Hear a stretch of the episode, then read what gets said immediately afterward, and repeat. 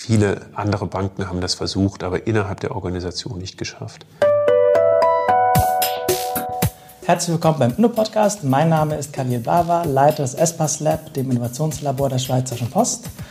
Im wunderschönen Schweiz darf ich heute Jörg Sandrock, Gründer der Neon Bank, begrüßen. Lieber Jörg, herzlich willkommen im Inno-Podcast. Danke, dass du dir Zeit nimmst.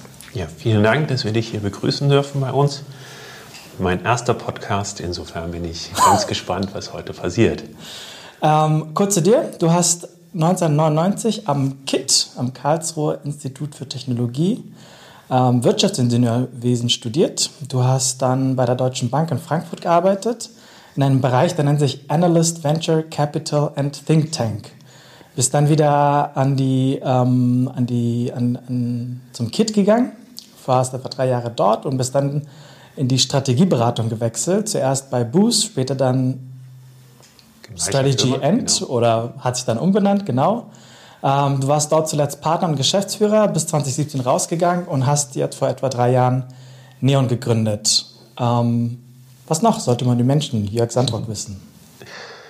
Über den Menschen, ja, ich glaube, die beruflichen Stationen, die du aufgezählt hast, sind natürlich genau richtig ich glaube, für mich spannend war insbesondere die Zeit nach 99. Also die, der, der Bereich Deutsche Bank war meine spannendste Position.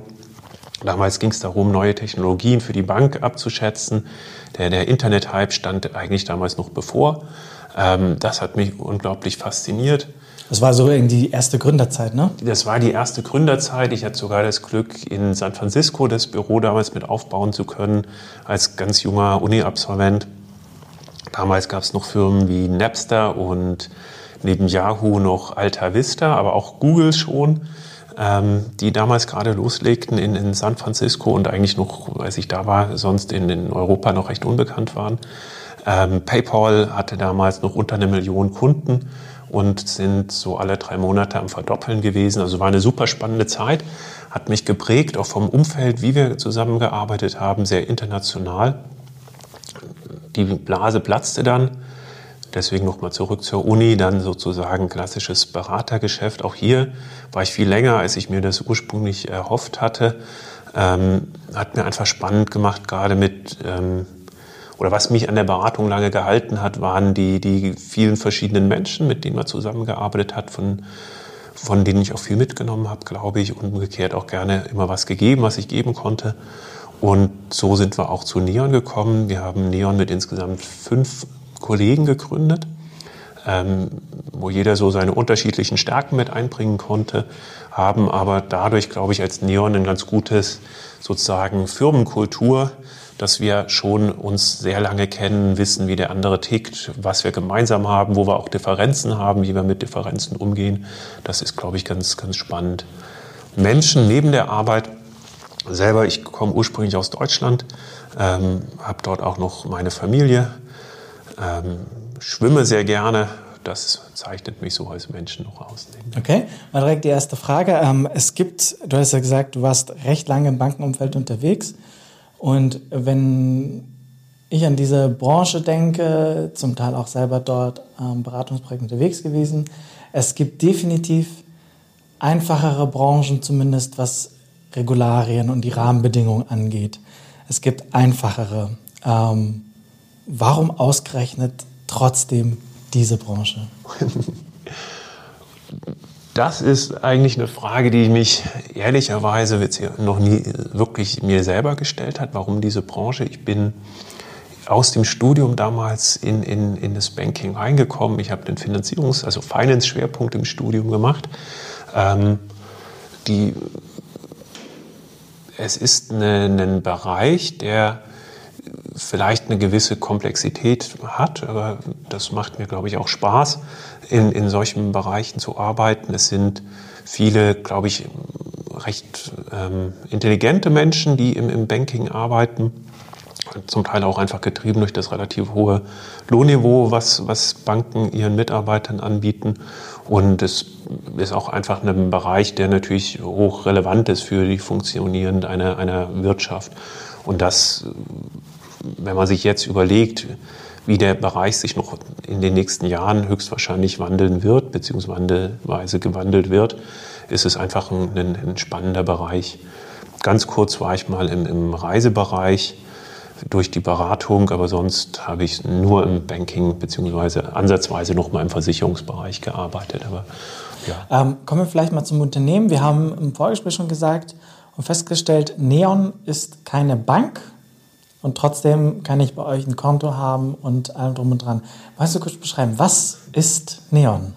Neon ist, gibt dem Kunden die Möglichkeit, ein Bankkonto zu eröffnen, das mobil, digital, ohne Papier in einer App wir arbeiten daran, dass das auch wirklich instantly geht. Das heißt, aktuell benötigt man eine Videotelefonie oder ein Passbild, um das Konto zu eröffnen. Dann, nachdem der Kunde die Neon-App aus dem App Store runtergeladen hat, wenn alles glatt geht, daran arbeiten wir, soll der Kunde nach Beendigung dieses Telefonats bzw. des Vorgangs sein Konto schon haben. Das heißt, ja, es ist sehr einfach, es ist sehr schnell. Wie wir das machen, regulatorisch, wir arbeiten mit, einem, mit einer Partnerbank zusammen, der Hypothekarbank Lenzburg. Technisch gesehen eröffnet dann ein Kunde durch die Neon-App bei der Hypi ein Produkt, was er so nur durch Neon, bekommen, nur durch Neon bekommen kann. Gehen wir vielleicht mal so ein paar, ähm, paar Zahlen und Daten durch. Was ist der Unternehmenswert derzeit? Die Finanzierungsrunde Unternehmenswert, ähm, wir, oder andersrum, wie, wie funktioniert Neon? Wir sind ein Unternehmen, was ähm, einfach noch wachsen möchte. Das heißt, wir brauchen Kapital, um neue Kundenakquise zu finanzieren, App-Weiterentwicklung, Ausbau, Partnergeschäft. Und wir bekommen deswegen Fremdkapital. Das sind durch sogenannte Venture-Kapitalgeber. Bei uns die größten Investoren sind Backbone Ventures, Tamedia. Zudem sind noch die Höhle der Löwen Investoren beteiligt. Der Unternehmenswert von Neon bei der Höhle der Löwen war 10 Millionen. Das ist das so letztes Jahr. letztes Jahr eben ziemlich genau vor einem Jahr gewesen, als es ausgestrahlt wurde. Wir haben den Unternehmenswert seitdem in der letzten Finanzierungsrunde, die jetzt schon ein paar Monate zurückliegt, verdoppelt. Aktuell Mitarbeiter sind wir so knapp unter 20. Wie hoch ist der Umsatz?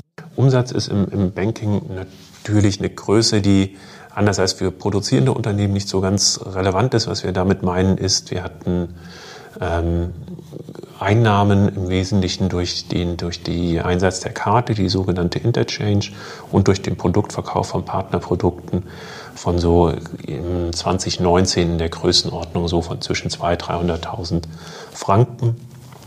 Das ist bei der damaligen Größe das gewesen, was wir auch geplant haben. Aktuell funktioniert unser Kundenwachstum extrem gut. Wir waren im Februar diesen Jahres im Kassensturz. Das hat uns sehr geholfen. Da wurde daraus gearbeitet, dass wir teilweise um Faktor 40 günstiger sind als, als vergleichsweise ähm, die etablierten Banken. Seitdem ähm, oder wir steuern jetzt per Ende, per Mitte Juni auf die 30.000 Kunden zu. Okay. Ähm, wenn du sagst, ähm, Umsatz, ähm, also quasi einerseits durch Vermittlung von Drittprodukten, von Partnerprodukten und tatsächlich durch ähm, das harte Kerngeschäft, also durch den Einsatz der Karte, wie ist das Verhältnis? Ähm, Im aktuell und auch im, im sozusagen Midterm ist das Verhältnis zwei Drittel zu einem Drittel, also zwei Drittel durch Karten, äh, Revenues, entweder durch die sogenannte Interchange oder aber auch durch Kartenprodukte, die wir zum Teil so noch nicht haben, aber entwickeln. Und das andere Drittel sind durch ähm, sogenannte Drittprodukte.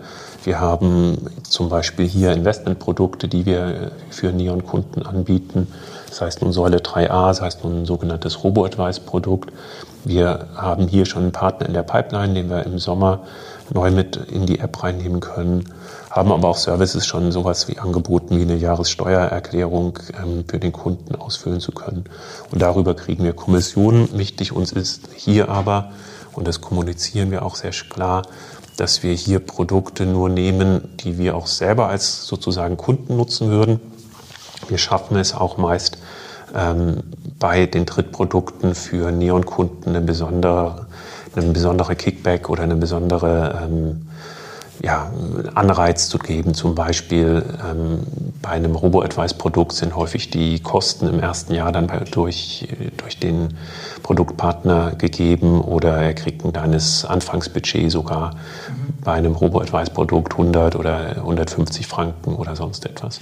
Und da wiederum hat es, weil das auch einfach ähm, dann so stimmt, wie wir sagen, das ist wirklich ein gutes Produkt ist, merken wir, dass wir ein sehr hohes Vertrauen mittlerweile auch schon bei den Kunden haben. Also Kunden auch uns vertrauen, wenn wir sagen, das ist jetzt das günstigste Produkt im Markt oder diesen Deal bekommt ihr nur so, wenn ihr durch das Neon-Konto euch anmeldet. Wie viele Kunden kommen pro Tag, pro Woche zu? Ähm, wir haben zwei wesentliche Kanäle oder zwei, sage ich mal, Marketing-Themen. Das eine ist ähm, Kunden, die sozusagen durch Empfehlungen von Freunden, durch ganz normale Internetrecherche oder sonst was auf uns zukommen. Ähm, dann sind wir aber auch mittlerweile ganz erfolgreich bei Kampagnen. Zum Beispiel haben wir bei Coca oder Prag Kampagnen gemacht. Dort haben wir dann am Tag teilweise 5000 Kunden, aber in der Regel sind wir irgendwo bei 100 Kunden pro Tag. Wie hoch ist der Anteil derjenigen, die ihr Gehalt darüber laufen lassen? Wir haben ähm, Gehaltskonten. Man, man sieht ja an der Überweisung nicht direkt, was ein Gehalt ist. Also man schaut sich die Überweisung wirklich an und recherchiert. Wir haben ähm, das so definiert, dass Kunden, die ähm, mit einer gewissen Regelmäßigkeit einen höheren Betrag bekommen, ähm, wo dann so etwas wie Salär, Job, Gehalt oder sonst was drin kommt. Und da sind wir ungefähr bei 15 Prozent aktuell unserer Kunden. Was angesichts von der, der doch relativ für das Banking kurzen Bestanddauer von Neon für uns eine sehr zufriedenstellende Zahl ist. Wofür nutzen es eigentlich die anderen 85 Prozent? Ähm, wir haben sicher Kunden, die einfach digital affin sind, die ein sehr großes, auch gerade in dem Fintech-Bereich, die einfach viele Sachen ausprobieren. Es gibt Kunden, die insbesondere davon profitieren, dass wir die Karte ohne Währungskursaufschläge und ohne Auslandseinsatzgebühren begeben. Das heißt, es sind Kunden, die für ihre Auslandsreisen die Karten nutzen oder auch ähm, für ähm, ja, sowas wie, wie das sogenannte Sackgeld für den Ausgang die Karte abends nutzen oder speziell auch nur für E-Commerce-Tätigkeiten. Auch hier wissen die Kunden immer besser Bescheid und merken zum Beispiel, wenn sie bei PayPal oder Amazon oder sonst was die Währungsumrechnung nehmen, dass die Währungskurse sehr schlecht sind und dann können sie durch Karten wie von Neon einfach profitieren. Du hast gerade angesprochen, wie viele wie viel Transaktionen werden täglich abgewickelt?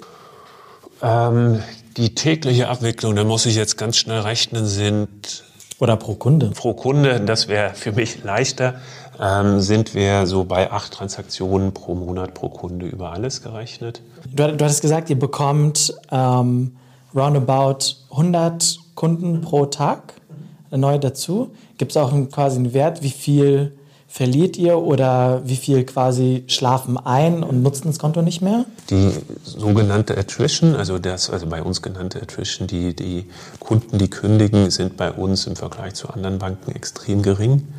Das heißt? Ähm, wir sind bei unter drei Prozent der Kunden, die das kündigen. Meistens ist der Kündigungsgrund ähm, mit einem Umzug verbunden im Ausland, mittlerweile sogar die ersten Todesfälle, ähm, aber die, die ähm, Kunden selber haben, außer dass sie es bei der Jahressteuererklärung anzugeben haben, ja keinen Nachteil, keine Kosten oder sonst irgendetwas mit dem, mit dem Konto verbinden. Du hattest, du hattest gesagt, ihr seid ähm, ungefähr 20 Leute in Zürich und in München, ja. zwei Büros. Ansonsten habt ihr quasi die variablen Kostenblock von Marketing, was ihr da ja. investiert. Ähm, wie, wie, profitabel seid ihr? Also ich habe im Vorfeld mal ein bisschen recherchiert. Bei N26 beispielsweise, die haben 2017, ähm, haben die ich glaube, bei 450.000 Kunden etwa 20 bis 25 Euro ähm, verdienen. Bei der Postfinance ist jetzt vielleicht nochmal eine andere Hausnummer, zweieinhalb Millionen Kunden und allein durch die Kontogebühren etwa 5 bis 12 Franken. Ähm, wie, wie ist das bei euch? Die, wir sind irgendwo dazwischen. und zwar kann man war es für mich auch ein Grund, ähm, sich den, den Schweizer Markt für Neon insbesondere auszuschauen, weil einerseits weniger Wettbewerb hier im, im, im, im Retail Banking, aber insbesondere auch im, im Mobile Banking ist. Andererseits, weil das Banking in der Schweiz profitabler ist als zum Beispiel N26. N26 hat ja auch neuere Zahlen. Da ist der Ertrag pro Kunde bei den Aktiven, glaube ich, so 80 Euro ungefähr. Hier sind über alle Kunden gerechnet und, und ähm, insofern, also beide Zahlen, glaube ich, stimmen und sind auch zueinander konsistent. Ähm, in der Schweiz sind Kunden typischerweise profitabler. Zum einen, weil die Interchange in der Schweiz höher ist, zum anderen, weil Schweizer mehr Geld ausgeben. Magst du ganz kurz erklären, für, was bedeutet Interchange für diejenigen, die nicht nehmen? Und Interchange, ganz kurz erklärt, wenn ein Kunde zum Beispiel bei Prack oder bei Amazon oder sonst was oder auch ganz normal in seinem Lädel um die Ecke die Karte einsetzt, bekommt der Händler typischerweise nicht die 100 Franken für die er bezahlt, sondern der Händler bekommt 98 Franken 90. Ähm, von diesem einen Franken 10, den ich mir jetzt natürlich fiktiv alles nur ausdenke, kriegen wir einen relativ kleinen Anteil dann von Mastercard zurück. Und das ist die sogenannte Interchange. Das bekommen andere Banken natürlich auch ähm, oder andere Kartenherausgeber. Ähm, und ähm, wie gesagt, in der Schweiz sind die Kunden einfach profitabler als bei N26, die ja in, in, im europäischen Bereich insbesondere da agieren. Und deswegen sind bei uns die Erträge pro Kunde ein Stück höher. Aber wir haben keine Kontogebühren wie eine Postfinance oder eine Credit Suisse oder sonst was. Und wie, wie, wie, wie ist das? Wie viel verdient ihr pro Kunde? Wir sind so, dass wir mit einem relativ kleinen Anzahl von Kunden profitabel werden könnten, brauchen aber oder möchten aber einfach mehr Kunden ähm, gewinnen, was Marketing bedeutet, was immer wieder Geld bedeutet, so dass wir einfach ähm, noch weiter Geld aufnehmen möchten. Profitabel sind wir im, im, im unternehmerischen Sinn in zwei Jahren. Und wie viel, wollte ich runtergebrochen, wie viel verdient ihr dann pro Kundin, den ihr heute habt? Also die ähm, Profitabilität ist getrieben bei uns, wie gesagt, durch die zwei Faktoren, ähm, Karte und Produktnutzung. Ähm, für einen Karteneinsatz in der Schweiz on average nimmt der Kunde ungefähr 10.000 Franken pro Karte pro Jahr. Da sind wir noch, und wenn man dann eine durchschnittliche Interchange irgendwie hat von 0,6, ähm, dann sind, ist man, glaube ich, bei 600 Franken. Da sind wir noch deutlich drunter. Ähm, das heißt, wir. Also eher bei 400. Noch, noch weniger pro Kunde, aber in, in dem Bereich sind wir dann, ja. Also ein paar hundert Franken pro Jahr. Okay. Ähm, wir haben das Thema Wachstum kurz angesprochen. Du hattest gesagt, ihr fokussiert euch derzeit auf den Schweizer Markt. Mhm. Ähm, gibt es Gedanken, Überlegungen, auch ins Ausland zu gehen? Wir haben uns ganz klar für die Schweiz fokussiert, positioniert, aus verschiedenen Gründen. Zum einen ist das Schweizer Bankangebot ähm, sehr speziell. Es gibt hier den QR-Code ab, ab 1. Juli, glaube ich. Es gibt die, die besonderen Spezifika im, im Payment-Bereich. Ähm, ich glaube auch die kulturell in der Art der Kommunikation, wie wir kommunizieren, haben wir da, glaube ich, einen ganz guten Ton für die Schweiz gefunden. Das heißt, wir bleiben hier in der Schweiz und sind da auch ähm, sozusagen verwurzelt. Also, also keine, keine, keine, Pläne, keine Pläne nach in, Deutschland, nach oder, Deutschland oder nach Österreich sogar oder sonst irgendwas zu wachsen, sondern bleiben in der Schweiz. Du hattest eure, die Investoren und die Eigentumsstufe genannt. Magst du so ein bisschen beschreiben, wer, wer ist denn mit wie viel ungefähr beteiligt und was macht die Investoren aus, dass sie gesagt haben, wir wollen mit euch mit dabei sein? Wir haben zwei Finanzierungsrunden ähm, in den letzten Jahren ähm, durchgeführt. In der ersten Runde waren das Investoren, die wir zum Teil aus, aus gerade beruflichen Netzwerk kannten, ähm, Investoren, die den Schweizer Markt kannten und an das Geschäftsmodell glaubten oder an das Team oder beides sogar. Und der größte Investor in der ersten Runde war die Innovationsstiftung der, der Schweizer Kantonalbank. Die haben uns so viel Geld gegeben, dass wir bis zum Marktlaunch sozusagen arbeiten konnten. Heißt, wir haben dann die ersten Kunden entwickelt, haben ähm, die, die App so weit entwickelt, dass wir ähm, auch die das Produkt wirklich lancieren konnten, gerade auch mit unseren Partnern zusammen, haben dann für die nächste Runde nochmal zwei neue Investoren gefunden. Das ist die damals Tamedia, jetzt Hex Group und Backbone Ventures, die letztendlich auch ähm, investiert haben aufgrund des, ja, des Geschäftsmodells, des Potenzials, was man mit so einem Mobile Banking Ansatz, wie wir ihn verfolgen, erzielen kann. Die Eigentümerstruktur sind ähm, auch letztendlich natürlich die Gruppen, dass wir sagen, wir haben die Gründer, wir haben die, die größten Investoren, ähm, Tamedia, Backbone und die Löwen, die ich gerade in meiner Aufzählung noch vergessen habe. Und dann sind es die, die Seed-Investoren, die, die genaue Verteilung müsste ich jetzt nachschauen. okay. Ist denn angedacht, ähm, also man kann, man, wenn man sowas, äh, sowas betreibt und sowas gründet, dann ist ja irgendwann mal der Gedanke da, ähm, dass man entweder einen Exit macht, also das heißt, dass eine, ein etablierter Player am Markt, eine große Bank kommt, ein Angebot macht und sagt, vielen Dank für das, was ihr gemacht habt, ab jetzt würden wir gerne übernehmen. Ähm, oder die andere Variante wäre, ähm, einfach ein IPO zu machen, also an die Börse zu gehen. Ähm, was, was sind da bei euch die, die Gedankenspiele in die Richtung? Also konkrete Gedanken haben wir da nicht. Die Investoren, auch da sind wir aber nicht naiv, investieren nicht in uns, weil sie, wie wir vielleicht den, den, den Schweizer Bankenmarkt verändern wollen, sondern natürlich irgendwann auch, um ihr Geld mit einer entsprechenden Steigerung im Wert zurückzubekommen. Ähm, Dazu gibt es, genau wie du gesagt hast, die, die Möglichkeit, gekauft zu werden im, im Sinne eines Exits oder einen Börsengang. Börsengang ähm, sind einfach viel, viel seltener als äh, Exit, als Übernahme. Bei uns, klar, könnte irgendwann eine Bank, eine Versicherung aus dem Ausland, aus dem Inland auf die Idee kommen, zu sagen, Mensch, das ist ja eigentlich ganz schön, was die machen, ich kriege es in meiner Organisation nicht hin. Dann rede ich doch mal mit denen, ob die bereit wären zu verkaufen. Ähm, wir haben aber da keine konkreten Überlegungen oder sonst was. Aber das wäre, aber wäre das irgendwie die Wunsch, das Wunschszenario? Das Wunschszenario für mich ist, dass wir erstmal unsere Wachstumsziele über das nächste Jahr hinaus erreichen.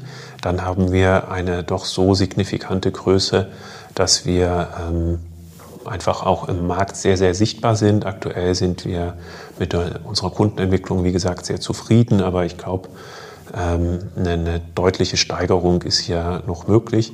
Und dann sehen wir auch innerhalb der nächsten Jahre irgendwann Veränderungen im Markt. Ein paar Beispiele kann man sehen.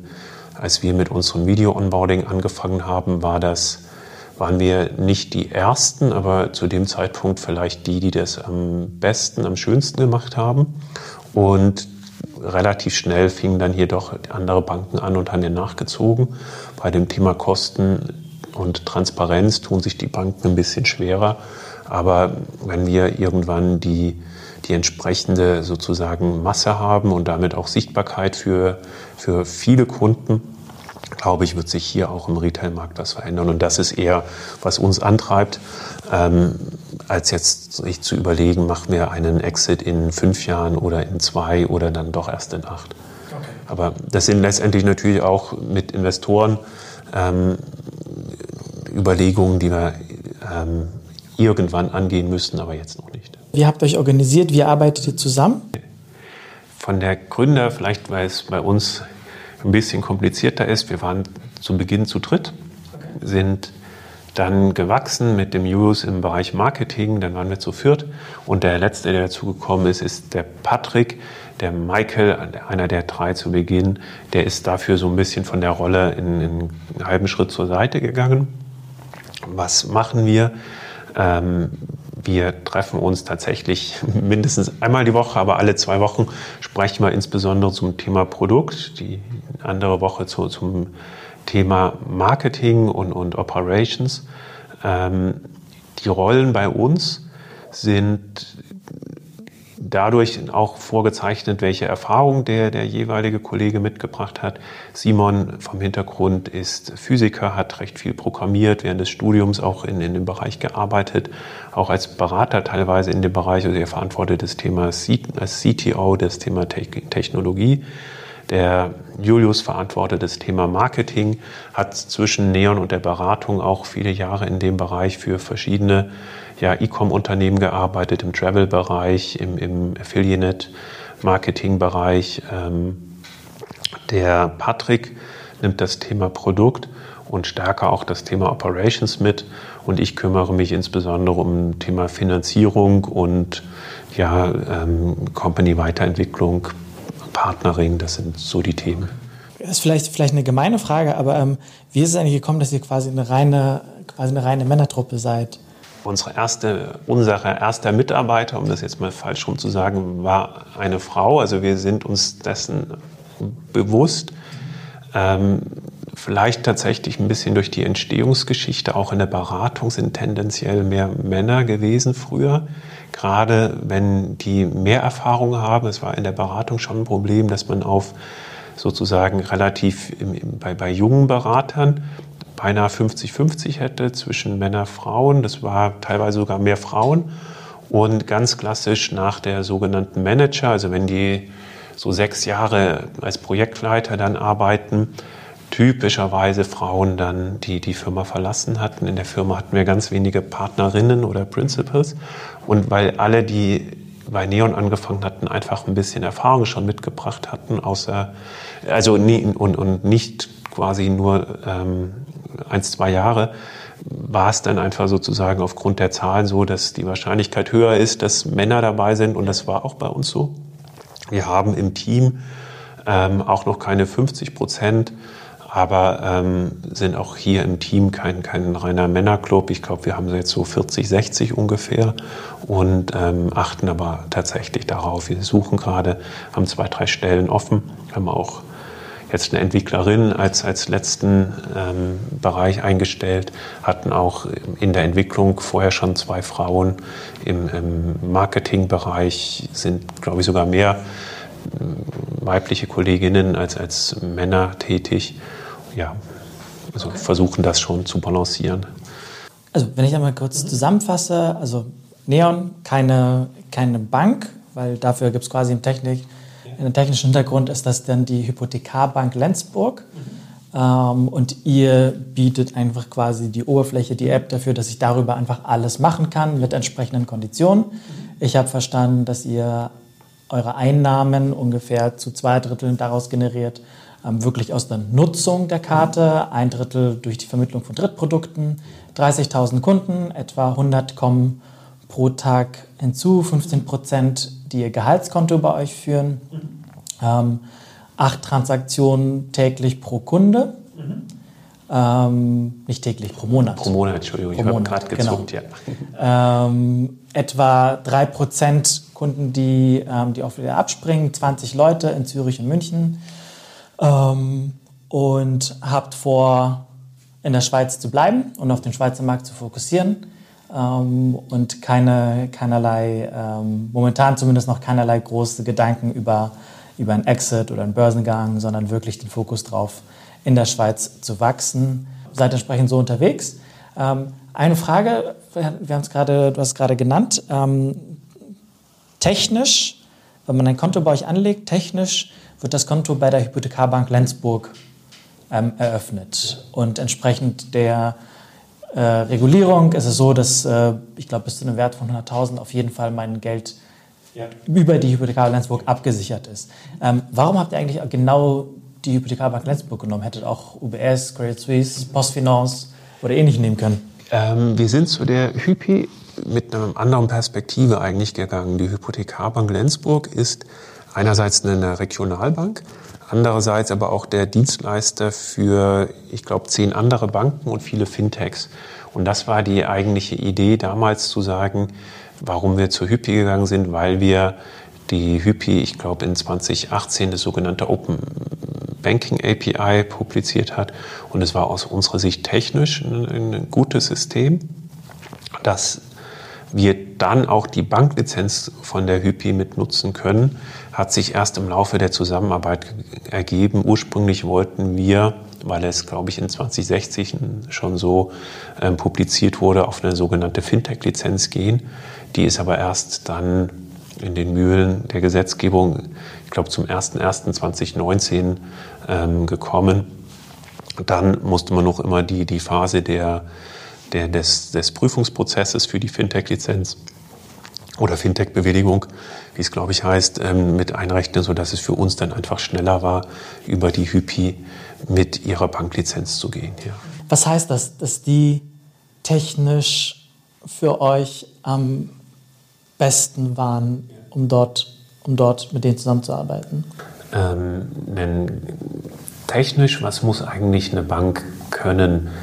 Ähm, und das ist, glaube ich, jetzt seit 50 Jahren mehr oder minder so. Die, in einem Kernbanksystem, wie man das nennt, das ist das Banksystem, da sind ganz vereinfacht gesagt zwei verschiedene Daten drin. Das eine sind die Transaktionsdaten, wenn du eine Zahlung deine, gemacht hast, deine Miete ähm, geleistet hast, dein, dein Geld, Gehalt bekommst.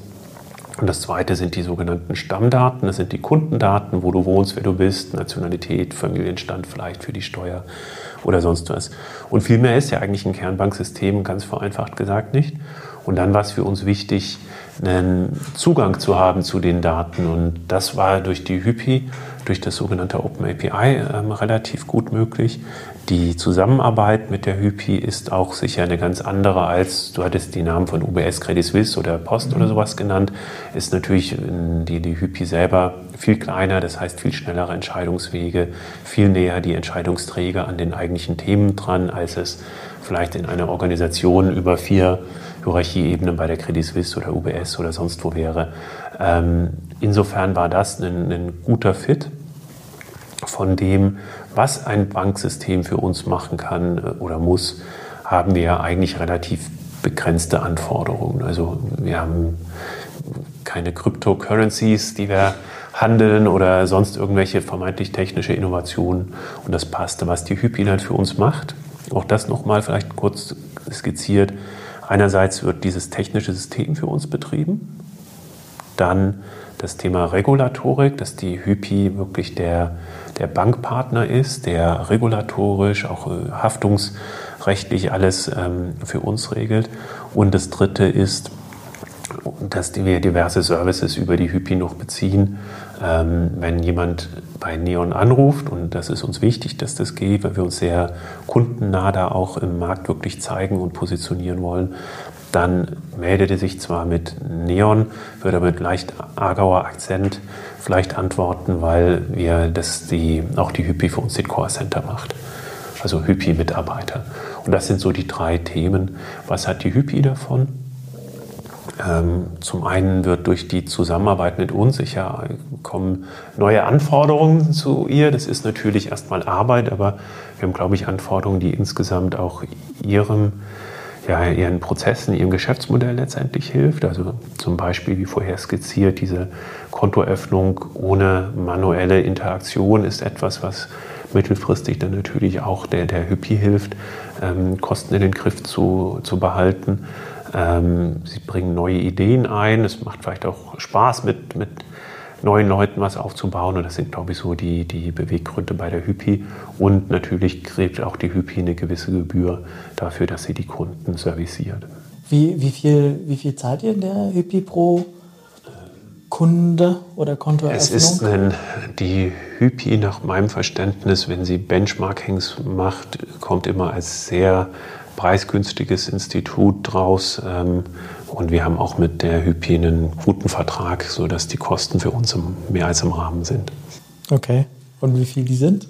Ähm, die, das ist vertraglich geregelt und die, die Verträge unterliegen der Geheimhaltung. Also da kann ich jetzt einfach auch nichts zu sagen, aber es ist, ähm, wenn man ein bisschen, haben wir ja vorher gesagt, Beratungshintergrund hat und da auch so ein paar Benchmarking-Preise kennt, ist das schon ein mehr als faires Angebot. Also da ist die Hypi uns nicht entgegengekommen, sondern ist einfach sehr günstig. Du hattest vorhin schon mal euer Marketing angesprochen und dass ihr da tatsächlich ähm, schon gut unterwegs seid. Vielleicht erstmal so die Overall-Frage. Wie hoch ist euer Marketingbudget? Das schwankt natürlich von Monat zu Monat. Ähm, ganz grob ist es ein Drittel der Kosten, die wir für, für Neon Gesamtplan Marketing und der Anteil wird eher, um das Wachstum zu fördern, auf über 50 Prozent steigern.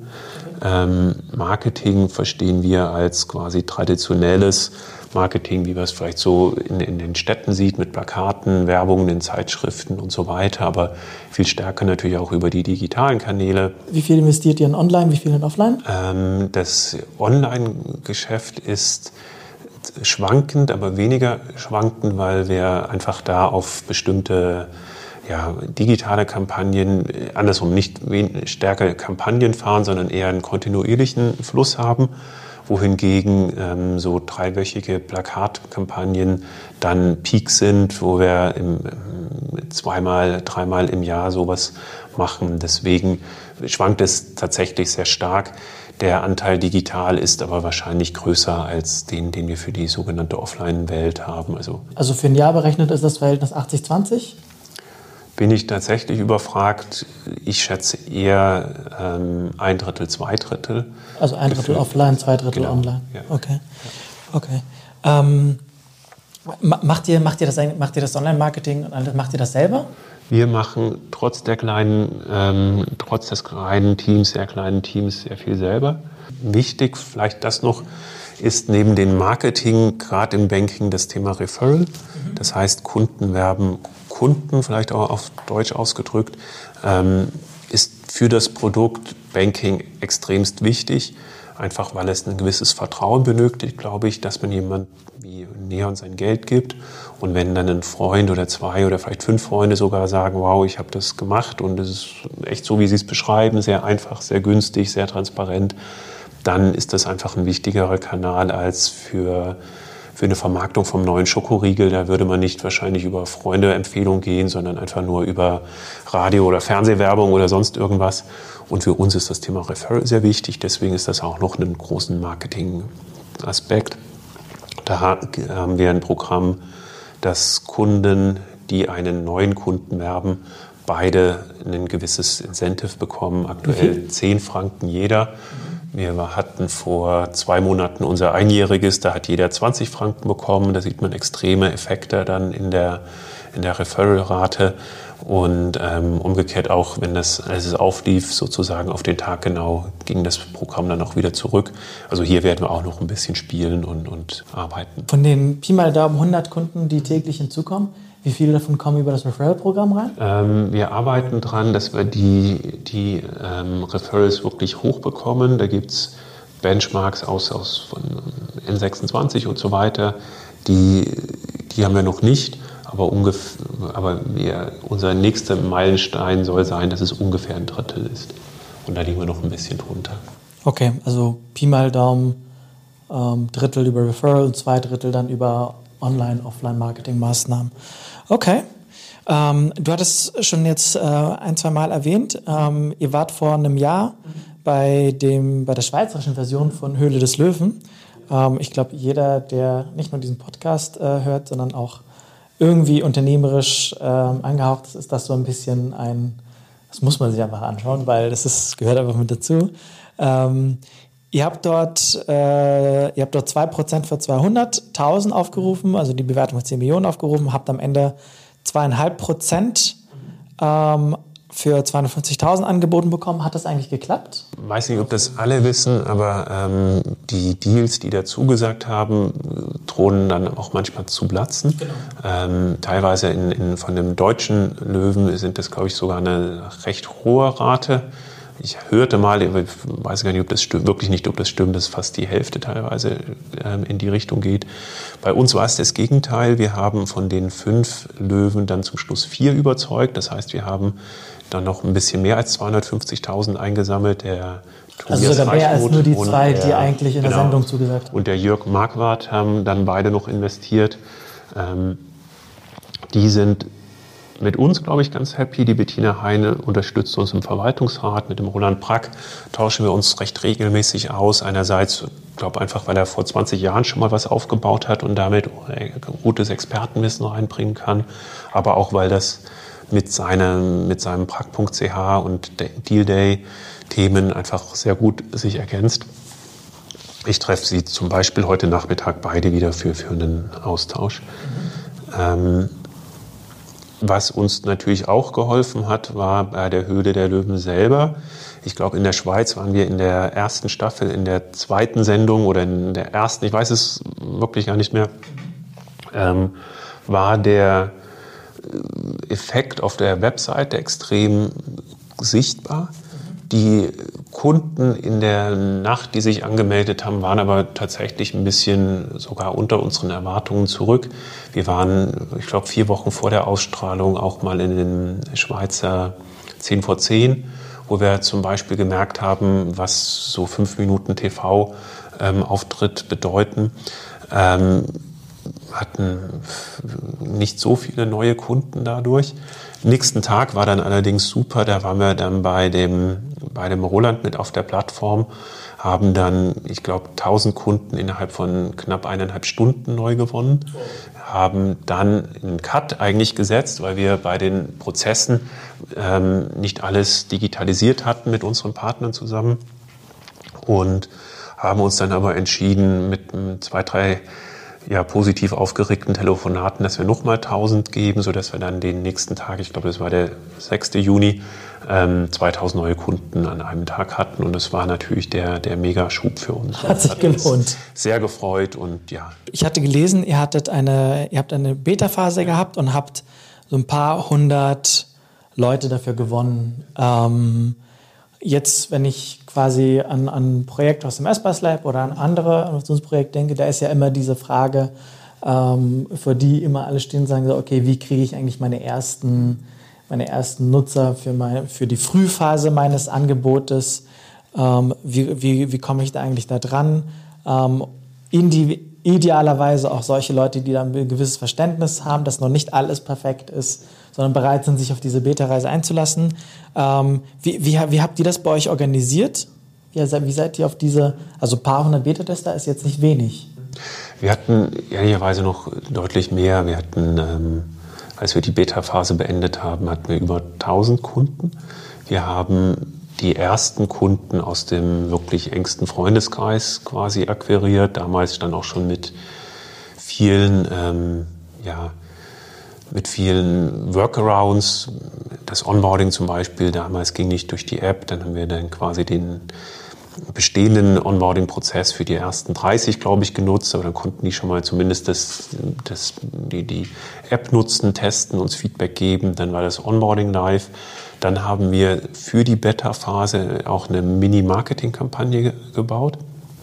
Was, was habt ihr da gemacht? Wir haben Facebook, Google, Marketing-Themen getestet, auch das quasi in, in beide Richtungen, dass wir wirklich das Marketing selber zum Testen genutzt haben. Andererseits natürlich die Kunden, die wir dann gewonnen haben, auch wirklich zu Beta-Nutzern ähm, dazu überzeugt. Aber das waren im, im Wesentlichen digitale Themen, haben ein bisschen auf PR gesetzt und ja, spätestens dann war es auch klar, dass wir dann nicht nur Freunde oder quasi irgendwie Bekannte haben.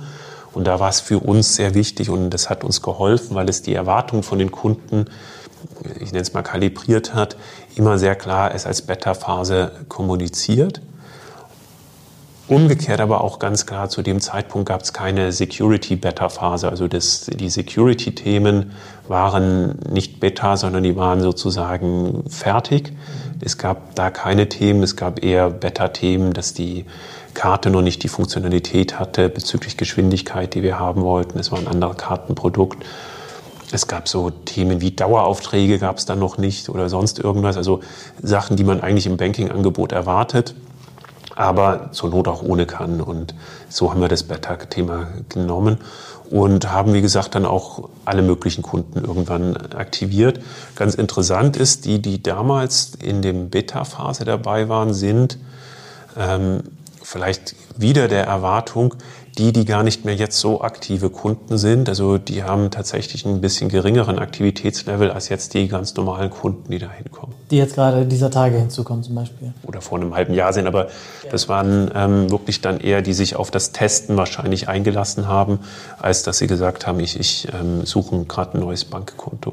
Also ich habe mal verstanden, ähm, Marketing ähm, macht ihr Referral, also quasi Kunden werben Kunden, das wird incentiviert.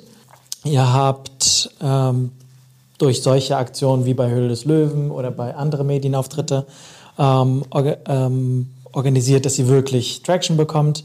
Ähm, ihr habt, und das finde ich cool, ähm, wirklich in der Beta-Phase schon kleine Marketingkampagnen gefahren, Facebook und Google, um auf die ersten Nutzer zu kommen. Ähm, und nach und nach das alles entsprechend so angepasst, dass es ähm, funktioniert. Eine Sache, die in dem Rahmen ich gelesen habe, war, ihr habt auf dem Paradeplatz in Zürich ähm, eine Kampagne gefahren, wo auf einem Vespa-Mobil, also quasi ein kleines Fahrzeug, da war irgendwie so ein Plakat drauf ähm, mit irgendwie einem mit Menschen drauf, die irgendwie den Mittelfinger ähm, zeigen. Wie, wie, wie seid ihr darauf gekommen und insbesondere diese Symbolik mit sowas auf dem Paradeplatz rumzufahren, mhm. ähm, weil ich glaube, au vielleicht außerhalb der Schweiz weiß man vielleicht nicht unbedingt um die Bedeutung vom Paradeplatz in Zürich. Die Bedeutung des Mittelfingers, glaube ich, braucht man wahrscheinlich nicht zu erzählen, aber da ist zu erwähnen, dass die Bilder, für die, die es nicht gesehen haben, ähm, nicht sozusagen eine gewisse Aggressivität darstellten, sondern es waren lächelnde Frauen, lächelnde Männer, die ähm, diesen Mittelfinger gezeigt haben mit teilweise Augenzwinkern oder zumindest ähm, was das ausdrücken sollte, war, dass ähm, unser Gefühl, und deswegen treten wir auch hier mit Neon an, so ist, dass die Banken ihre Kunden, gerade die Retail-Kunden, nicht so ähm, servicieren, wie sie das vielleicht machen könnten ähm, bezüglich dem Angebot. Es ist komplex, es ist teuer.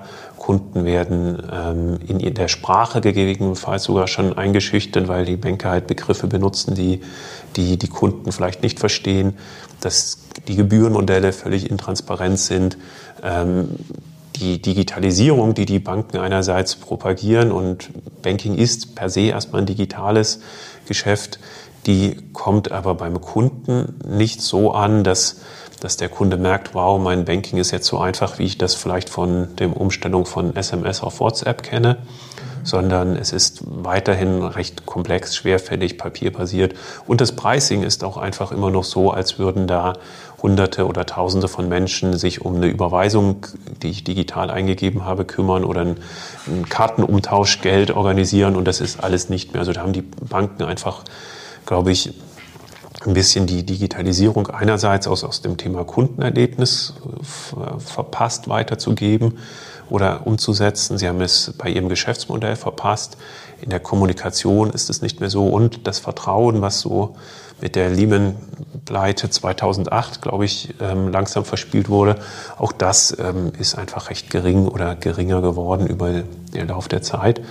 Und ja, das alles drückt dann in einem Marketingbild der, der Finger aus, den wir sicher auch den etablierten Banken mit diesem Lächeln, mit dem wenig aggressiven zeigen. Warum auf dem Paradeplatz? Paradeplatz, auch das ist natürlich ähm, jetzt im, im, im PR-Geschäft, hätten wir das hier auf dem Albes-Rieder-Platz gemacht wäre das vielleicht weniger spannend gewesen, aber der Paradeplatz steht natürlich mit den, ich glaube, UBS und Credit Suisse haben da jeweils ihre Zentralen, die anderen Banken sitzen irgendwie drumherum und das ist natürlich aus, aus der PR-Sicht gerade nochmal die, naja, die, die Ansage in Anführungsstrichen gewesen, dass, ähm, des Mini-Davids gegen die Goliaths, dass man jetzt anfangen wird. okay, das ist, ähm, das ist, das ist nochmal eine Ansage. Ähm, du, du hast ein bisschen schon beschrieben, was, wo du die strukturellen Schwächen bei den Banken siehst. Und du hattest auch gesagt, dass nicht nur du, sondern auch das Gründerteam, ihr wart in der, in der Beratung, ähm, wart lange quasi in der Branche, in der Bankenbranche, der Finanzbranche unterwegs. Ähm, warum, warum habt ihr euch beispielsweise, warum habt ihr nicht entschieden zu sagen, ähm, wir haben jetzt als Beratung lange Zeit mit Banken zusammengearbeitet ähm, und warum habt ihr nicht quasi einen Schritt gemacht, auf die andere Seite zu wechseln, also quasi auf die Industrie, auf die Bankenseite zu wechseln ähm, und all diese Veränderungsprozesse, die du gerade beschrieben hast, die die Banken verpasst haben, ähm, also Digitalisierung, das Erlebnis zu bauen und so weiter und so fort. Ähm, warum habt ihr nicht quasi auf die andere Seite gewechselt, um genau diese Themen innerhalb einer Bank voranzutreiben und das dort zu machen? Wir waren ja im Prinzip auf der anderen Seite als Berater allerdings genau. tätig. Und meine Erfahrung, und ich habe, glaube ich, in den 20 Jahren schon, kann ich behaupten, ohne dass es jetzt vielleicht schräg klingt, dass ich schon einiges gesehen habe. Und was ich gerade so in dem Raum Schweiz, Deutschland, Österreich mit erlebt habe, ist, dass die Banken oder Menschen, die in den Banken arbeiten, natürlich sehr wohl verstehen, was durch Digitalisierung möglich ist, was die Kunden erwarten, wo vielleicht der Wettbewerb hingeht, aber die Organisationen letztendlich ähm, nicht in der Lage sind, sich wirklich so zu verändern, dass ähm, dass für den Kunden merkbar dabei ein, eine, eine Veränderung ankommt. Ähm, wir hatten sehr viele Projekte, wo wir, ähm, glaube ich, gute Themen erarbeitet haben, was man machen kann. Aber letztendlich die, die Organisation in Banken das in gewisser Weise verhindern. Man hat in Banken ja Menschen, die ähm, meistens vielleicht oder viele vielleicht sogar einen Beratungshintergrund haben, andere Sachen gesehen haben, tolle Unis besucht haben, im Ausland studiert haben, alles gegeben und es ist ja häufig nicht der, der, der, die, die Erkenntnis, die fehlt, sondern die Bereitschaft, vielleicht so etwas strukturell zu verändern, dass der Managing Director, der es verantwortet, zum Schluss vielleicht nicht weiß, wo seine Rolle noch sein wird. Und gegen diese Strukturen hat man als Berater oder nicht gegen diese, sondern mit diesen Strukturen hat man als Berater gearbeitet. Aber es, ich habe das in, in, in, dem, in den Ländern, die ich aufgezählt habe, noch nicht erlebt, dass sich da wirklich grundlegend was verändert hat. Vor 20 Jahren gab es schon mal ähm, Initiativen wie die Deutsche Bank 24 oder die Comdirect oder auch, auch andere Institute, die dann auch damals schon erzählt haben, mit dem Internet damals, also nicht mit dem Mobile Banking, wird sich das Operating Model grundlegend verändern, also wie ich Sachen bereite. Und die meisten Banken haben es nicht geschafft. Die vielleicht, die dies ansatzweise geschafft hat, war die Commerzbank und die Comdirect. Commerzbank sitzt in Frankfurt, die Comdirect irgendwo hinter Hamburg, wo der Abstand so groß war, dass die Comdirect sich quasi entwickeln kann. Ähm, viele andere Banken haben das versucht, aber innerhalb der Organisation nicht geschafft. Gegenbeispiel sind spanische Banken, da hat das funktioniert. BBVA kennen vielleicht einige, die den, die den Podcast hören. Ist sicher das Paradebeispiel für eine Bank, die gesagt hat, 2008 in der Krise, so wie, das, so wie wir das jetzt machen, funktioniert es nicht mehr. Wir müssen uns so verändern, dass wir einfach für die Zukunft naja, überlebensfähig sind und dann die Organisation quasi um 90 Grad gedreht hat, neue Fähigkeiten aufgebaut hat, aber sich auch von anderen getrennt hat. Und das ist in der Radikalität selbst als entweder als Berater oder auch in einer Gruppe von in, in einer Gruppe der Banken, die du genannt hast, sehe ich das einfach nicht möglich. Dazu ist der Leidensdruck gerade im Schweizer Banking, im Retail Banking noch nicht hoch genug. Also ja, ich habe verstanden, ähm, es, gibt, es gibt Banken, bei, bei der, also das spanische Beispiel, das du gerade aufgezählt hast, da hat es ja funktioniert. So, und ähm, in der Regel holen sich ja ähm, holt sich das Top-Management diese Unterstützung von außen, weil sie die Außenperspektive haben wollen und weil sie ja diese ähm, Anführungsstrichen Handlungsempfehlung haben wollen, zu sagen, hey, das ist diese Richtung, die müsst ihr, die müsst ihr einschlagen. Und was, was ich mich einfach frage ist, ich bin mir sehr sicher, dass bei den Banken, wo du, wo ihr unterwegs wart, genau dieses Szenario eintrat. Also dass die, ähm, dass ihr da wart, ihr euch das angeschaut habt, ähm, und Empfehlungen gehabt habt, hey, dieser, wie du es gerade beschrieben hast, diese 90-Grad-Änderung, das ungefähr muss dabei rauskommen. Aber folgt dir manchmal auch das unmittelbare, die unmittelbare Anfrage seitens ähm, des Vorstandes oder des Aufsichtsrates oder des Auftraggebers, ähm, hey, cool, ja, klingt gut, willst du nicht auf unsere Seite kommen und das, was du jetzt hier uns runtergeschrieben hast an Empfehlung, willst du das nicht selber gleich umsetzen mit quasi mit meinem Auftrag, mit einem Art Freifahrtschein diese zu machen. Ich bin mir recht sicher, dass ähm, du, dass ihr auch manchmal diese Angebote bekommen habt. Ich glaube, ein Aspekt, den ich nochmal hervorheben will, ist, was du so ganz in einem Nebensatz gesagt hast, diesen sogenannten Freifahrtschein. Ähm, das ist, glaube ich, etwas, was viel wichtiger ist als ähm, ein großes IT-Budget. Typischerweise sind ja die Digitalisierungsprojekte dann in, in ganz klassisch sagt man, ich habe ein Digitalisierungsprogramm, mache dann 400 Einzelinitiativen, die dann in 28 Unterprojekten gebündelt werden und dann hat man wieder eine riesige Organisation und ähm, ist irgendwie so ein bisschen, macht auch sicher viele Sachen toll, aber hat eine ganz andere Geschwindigkeit als das, wenn man das zum Beispiel außerhalb der, der, der bestehenden Struktur macht. Ich habe eine Erfahrung in einer, ich nenne es mal mittelgroßen Bank gemacht.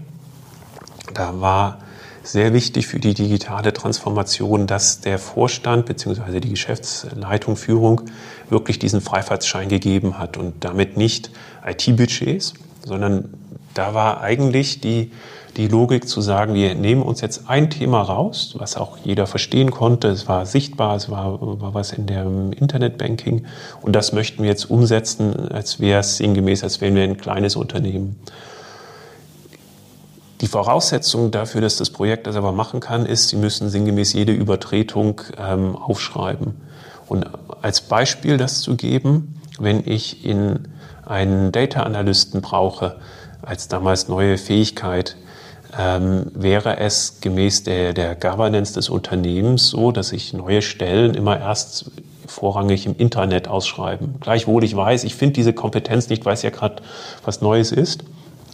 Und das waren solche Übertretungen, von denen ich meinte, wo der Vorstand äh, gesagt hat, diesen, ihr dürft alles übertreten.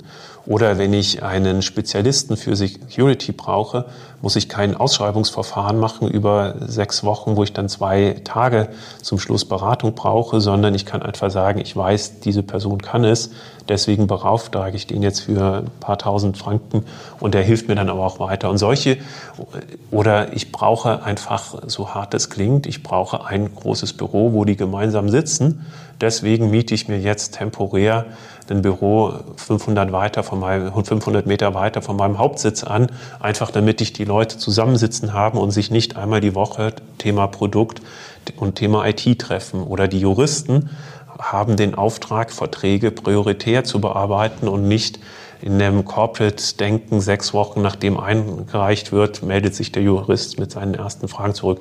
Und das sind eigentlich Themen, also so klein die jetzt klingen magen, mögen, ähm, die ich gemerkt habe, die den Banken eigentlich fehlen, um wirklich digital auch sich zu transformieren. Also sind nicht die großen Visionen, die großen Budgets, sondern es ist der, das tatsächlich tägliche operative Geschäft.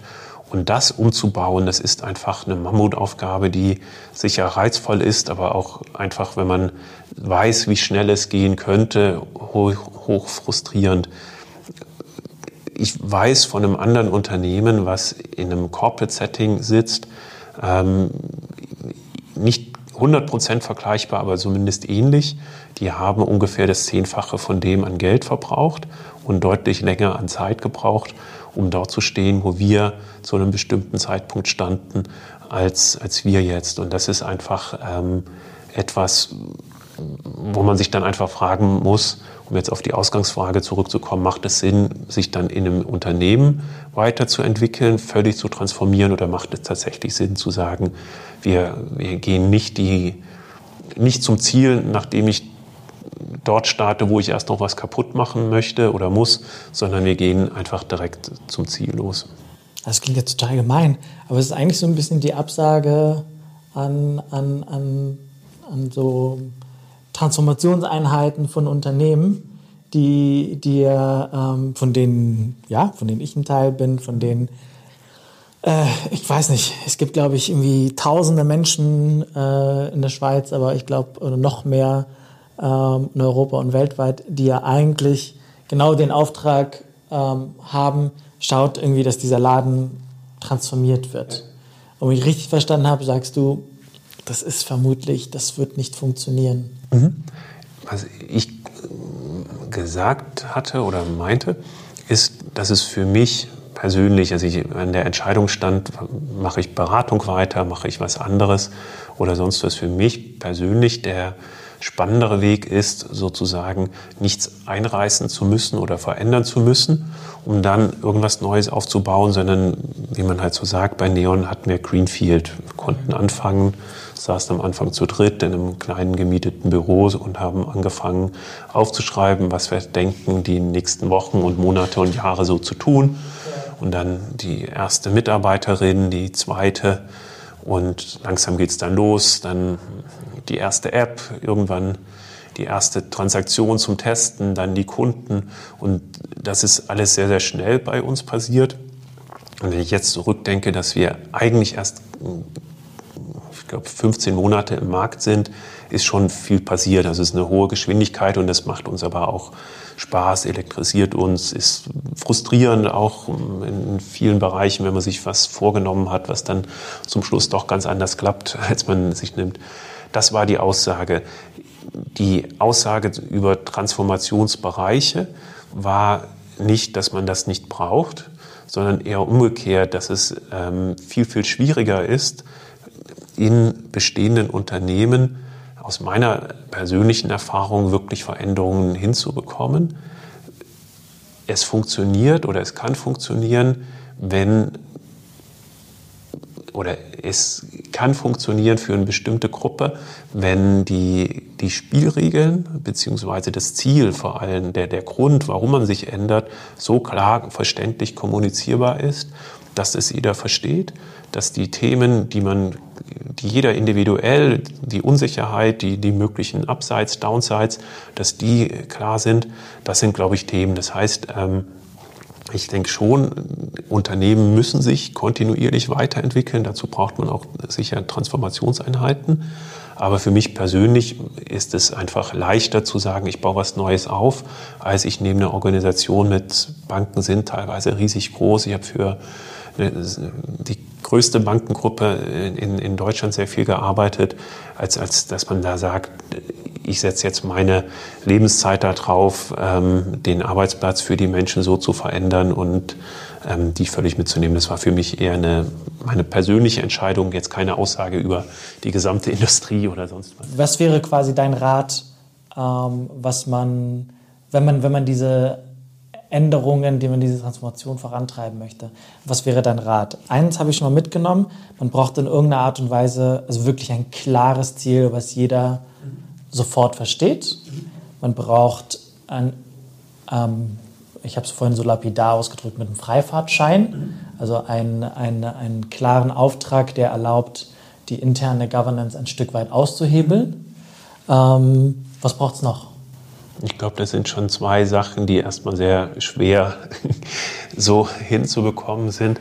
Aber aus meiner Erfahrung sind das schon die, die, die beiden wichtigsten Themen ähm, zu sagen.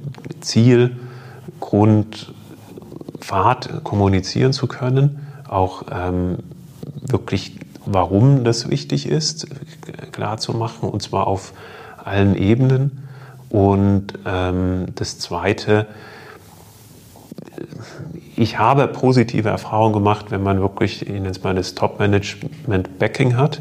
Das heißt nicht, dass man sich immer hinter dem Vorstand oder sonst was verstecken muss, sondern äh, wenn man wirklich solche Themen hat wie, ihr dürft nicht die Governance aushebeln, aber über die Governance hinausgehen, um einfach mal zu testen, wo wir wirklich selber stehen. Das sind schon zwei, drei gute Themen. Oder was ich selber nur als Berater von anderen mitbekommen habe, einfach ähm, bestimmte, so wie wir agieren, bestimmte Themen einfach dann als quasi wichtigstes Thema vom allem vorauszusetzen. Ich gebe dir ein Beispiel, was ich meine. Das Thema Foto-Onboarding, also dass ich mich nicht über einen Videocall onboarden muss, sondern einfach mit einem, mit einem Passfoto das ist für uns als in Anführungsstrichen Geschäftsleitung dieser Firma so wichtig, dass wir uns jede Woche mindestens einmal im Gesamtteam dazu austauschen, wo wir da stehen, was gerade nicht klappt, warum es nicht klappt, ob wir irgendwas verändern können, äh, reduzieren im Scope oder sonst etwas oder bei anderen Themen, die parallel laufen, einfach reduzieren.